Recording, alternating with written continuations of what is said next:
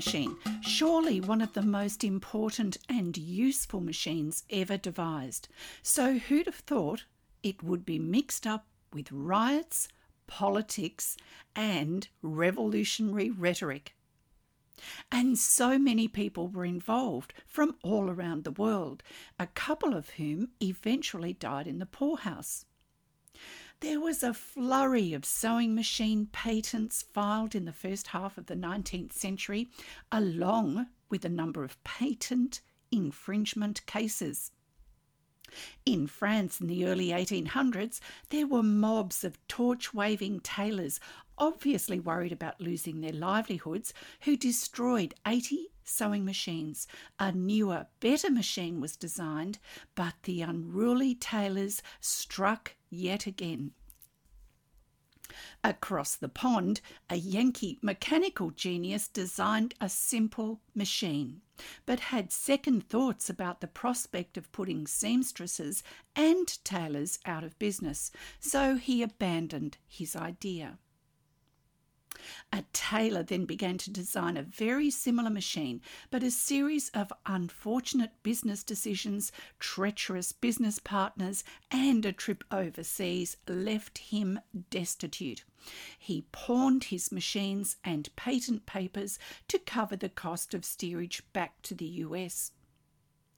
On his return, however, he saw that the sewing machine had proliferated. Court cases followed, but he pursued his infringers so fiercely and with such single minded determination that he won every case. His name was Elias Howe, but it's his association with a man whose name was to become so well known in the world of domestic sewing machines that eventually made them both very rich men. And that man was Isaac Singer. So, Stitch Safari listeners, it's time to reacquaint ourselves with the unusual and almost tortuous history of the domestic sewing machine, something I know I take very much for granted, and it's something just one generation ago you would have expected to find in most homes. As mundane as it sounds, the sewing machine actually has a fascinating and fairly well recorded history. So let's jump straight in. Hello and welcome to the Stitch Safari podcast, a sprightly and upbeat expedition into the alluringly appealing ambrosial world of stitch history, art, and embroidery. Each fortnight, we'll trek through and discover the utilitarian, the decorative, the quirky, and the just plain fun world that is the art of the needle. My name's Kathy Jack Copeland, and I'm the Stitch Safari Expedition Leader. I'm an Australian textile artist, teacher, judge, blogger, and stitch enthusiast whose work in contemporary machine stitch became my business. Prior to the 19th century, no one thought about sewing. There were no machines, so it was all stitching. Uh, so all the stitching was worked by hand.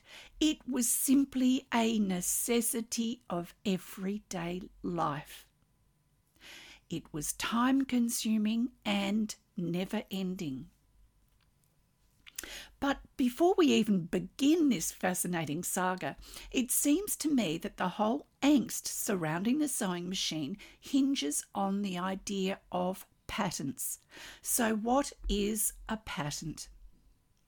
And according to Wikipedia, a patent is a type of intellectual property that gives its owner the legal right to exclude others from making, using, or selling an invention for a limited period of time in exchange for publishing and enabling disclosure of the invention.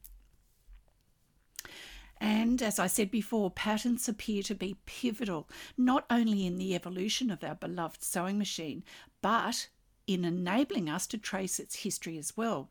So let's move on. Now, there'd be no sewing machine without a needle, and in 1755, German immigrant Charles Wiesenthal was issued a British patent for a needle. There was no mention of any form of a machine to go with it, except that it was a needle meant to be used on a mechanical sewing machine. How interesting then that it takes yet another 34 years before an English cabinet maker, Thomas Saint, invented what is considered to be the first real sewing machine, one that could make a hole in leather that allowed the passing of a needle through it. The odd thing here is that no one really knows if the machine was actually ever built. Possibly Saint only patented the idea. However, an attempt was made in the 1880s to build the machine according to Saint's drawings, although this could only be achieved with considerable modification. And this, dear listeners, is where the story starts to fragment. There were two more inventions patented in 1804. One was granted to France, uh, sorry, in France to Thomas Stone and James Henderson. This machine apparently attempted to emulate hand stitching. The other patent was to Scott John Duncan, whose design included a number of needles. However, nothing is known of the fate of either of these inventions. According to one source, German inventor Balthasar Krems was the next to produce a machine for sewing caps, something uh, sometime around 1810, but no patents were taken out, and the story of what happened to his machine simply ends there. Viennese tailor Joseph Madersperger was the next to, to, develop a new design for a sewing machine and was eventually granted a patent in 1814 and, aided by grants from the Austrian government, was still working to perfect his design in 1839. Unfortunately, he failed to make all the elements work together successfully and died a pauper. If this is at all confusing, then apologies. It's a circuitous route, but trust me, we're going to get there. 1818 saw two Vermont churchmen, John Adams Doge and partner John Knowles, make a device that could produce a reasonable stitch. However, it could only sew a short length of material before having to be laboriously reset. Now we start to see some traction in this convoluted story of intrigue and invention. In 1830, a patent was granted by the French government for a sewing machine that was uh, that used a barbed needle, invented by Barthélemy Thimonier. This machine was made almost entirely using wood and was designed to recreate embroidery. However, Thimonier saw its potential as a sewing machine. He was given a contract to build a number of machines and use them to sew uniforms for the French army. Within 10 years, he had a successful factory running 80 sewing machines. But Parisian tailors feared that they would be put out of work because of these machines, so late one night they stormed the factory, destroying every machine in sight. Thimonier fled for his life, salvaging just one machine in his flight to England. Now, you'd have to think that this man who produced the first practical sewing machine, who offered them for sale commercially, and who ran the first government factory would have acquired wealth and ease. Sadly, no. He died in the poorhouse in 1857. Back now to America in 1833, Quaker Walter Hunt invented a machine that used a lock stitch using two spools of thread as well as an eye pointed needle, similar to what we use today. But as it could only produce short straight seams, it was deemed unsuccessful. And by 1843, it's hard to believe that yet another American, John Greenough, produced a machine where the needle passed through the cloth completely, yet could find no support for its manufacture. It's absolutely no wonder then that there's so much argument about who actually invented the first sewing machine. It's a complex and complicated history, but what is absolutely clear is that without all this angst and anger from these amazing mechanical pioneers, the sewing machine may uh, not be what it is today and without patent papers, we wouldn't be able to trace the veracity of their stories. It's not until 1844 when all the essentials that makes up a modern sewing machine actually come together when Englishman John Fisher invented a machine designed to produce lace. It was, however, also a working sewing machine. Misfiling at the Patents Office meant that this invention was overlooked during the long legal battles that, do, that were to come over the origins of the sewing machine. It also meant that John Fisher never received any recognition for his invention. There was a flurry of inventions in the 1840s. However, Elias Howe, a Massachusetts farmer, completed his first prototype just a short time after Fisher and patented his invention just a year later. He invented a process that used thread from two different sources. One fed through the machine needle with an eye at the point that pierced through the fabric to create a loop, on the reverse, that is, and a shuttle on a track that slips the second thread through the loop on the bottom. And there we have the working lock stitch. Howe tried garnering interest from the tailoring trade, uh, even arranging a competition, setting his machine up against the finest hand stitches in America even though his machine won, and despite endless demonstrations, there was no interest in a mechanised sewing machine. He had not made even one sale. In debt, Howe sent his brother to England with a machine in the hope of fostering interest there, but could find only one backer, a corset maker by the name of William Thomas. Howe sailed to England to further develop the machine for Thomas, but the two fell out, each accusing the other of failing to honour agreements. Howe returned to America to find that the concept of a mechanised sewing machine had finally caught on. Dozens of manufacturers, including Isaac Merritt Singer, were busily producing sewing machines, all of which contravened Elias Howe's patents. A series of long lawsuits followed, only settled when big companies pooled their patents and fought as one unit to protect their monopoly. Singer, amongst others, was first uh, forced to pay a lump sum of patent royalties to Howe, as well as including him in a share of the I.M. Singer profits.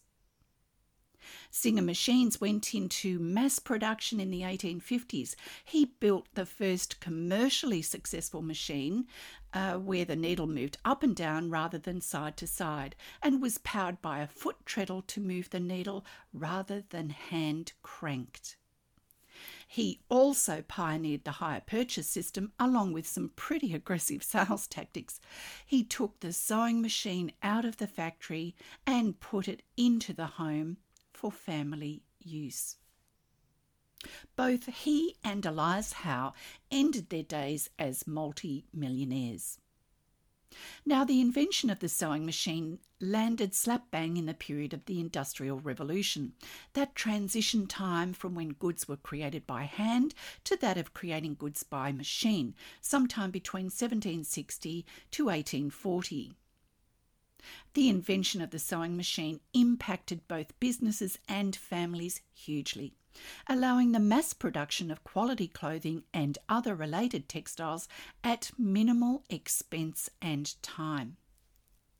The mass production of clothing and textiles for the home helped make textiles one of the major drivers of the Industrial Revolution. Prices were driven down and productivity was driven up, but it also allowed women who'd uh, been previously tied to the home the opportunity to work in factories, bringing more income back into the family. Sewing machines become a staple oh, sorry, became a staple in many middle class homes, with the first electric machine arriving in 1889. Clothing could now be produced quickly, efficiently, and, most importantly, affordably, and this increase in production allowed manufacturers the means to experiment with new designs, fabrics, and styles, fueling the growth of the fashion industry as we know it today. The humble uh, sewing machine was the means of facilitating the rise of many of the very influential fashion designers and fashion houses. They could produce their creations efficiently and on a much larger scale. This enabled fashion trends to change more rapidly, allowing for seasonal collections, the hallmark of our modern fashion industry. Fashion, a luxury normally reserved for the elite, became more commonplace for people from all walks of life, all because of the sewing machine. And of course, that's not the end of the story. Modern machines have become extremely versatile, catering to spe- uh, specific needs and tasks. There's the serger that trims and overlocks fabric edges, preventing fraying and creating a clean, professional looking seam. The embroidery machine, a computerized machine that can dip into myriad intricate embroidery designs and monograms, able to transform textiles and add personality. The quilting machine, designed specifically for quilters, offering a large workspace and advanced features for precise, intricate stitching on layers of fabrics the cylinder bed sewing machine designed with a narrow cylindrical sewing surface, perfect for sewing surfaces such as sleeves, cuffs, and pant legs. The cover stitch machine, a professional grade machine that sews a top stitch, serges seams, and serges seams simultaneously, creating a polished, durable finish for hems and seams on knit and stretch fabrics the industrial machine, high speed, heavy duty machines built for commercial production, offering increased efficiency, durability, and precision for large scale sewing operations. The zigzag machine, created specifically for tasks such as sewing elastic materials or creating decorative stitches. Sewing machines are now highly sophisticated, incorporating computerized systems and advanced features, all geared towards making sewing more efficient, more enjoyable, and more precise. There's now a wide range of stitch options, automatic needle threading, and even digitized embroidery capabilities. There's no doubt that there's been a resurgent, uh, resurgence of interest in sewing, whether from online platforms, the DIY movement, or the demand for personal, personalised, eco friendly products, with many individuals turning their hobbies into their own small businesses, even to online teaching. So I have to wonder what the pioneers of the numerous inventions of the sewing machine would make of the advance, advancements of today. Englishman John Fisher, who's almost overlooked because of misfiling at the Patents Office in 1844, resulting in his patent being lost and left out of the legal debacle that followed.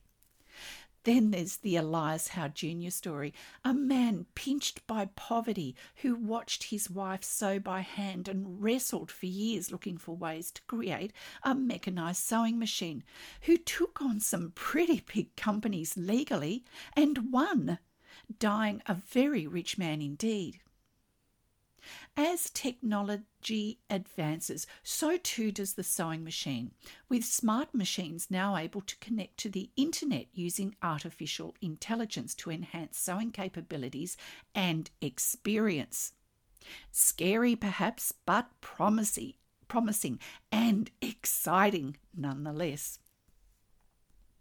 So, the next time you use your sewing machine, give some thought to the fascinating history of not only the invention of the sewing machine, but also of its progression to what we see now. I know I couldn't live without a domestic sewing machine in my life. It's the holy grail of pleasure, fulfillment, and creativity for me. What is it for you, I wonder?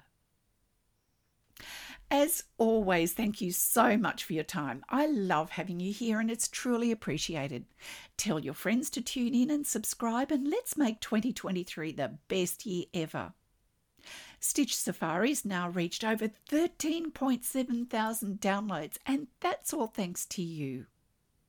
It's also been mentioned as one of the 20 best embroidery podcasts of 2021 by Welp magazine, listed uh, on one of the top shows about embroidery by Repod in 2022, and recorded in the top five textile industry podcasts you must follow in 2023 by FeedSpot. And I'm extremely grateful.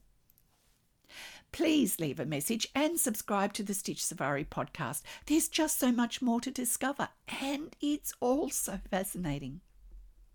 I do post interesting tidbits on Instagram and Facebook from time to time, as well as book reviews and a blog on the Stitch Safari website, so do head on over.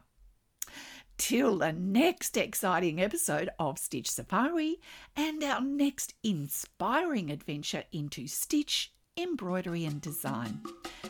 Bye for now.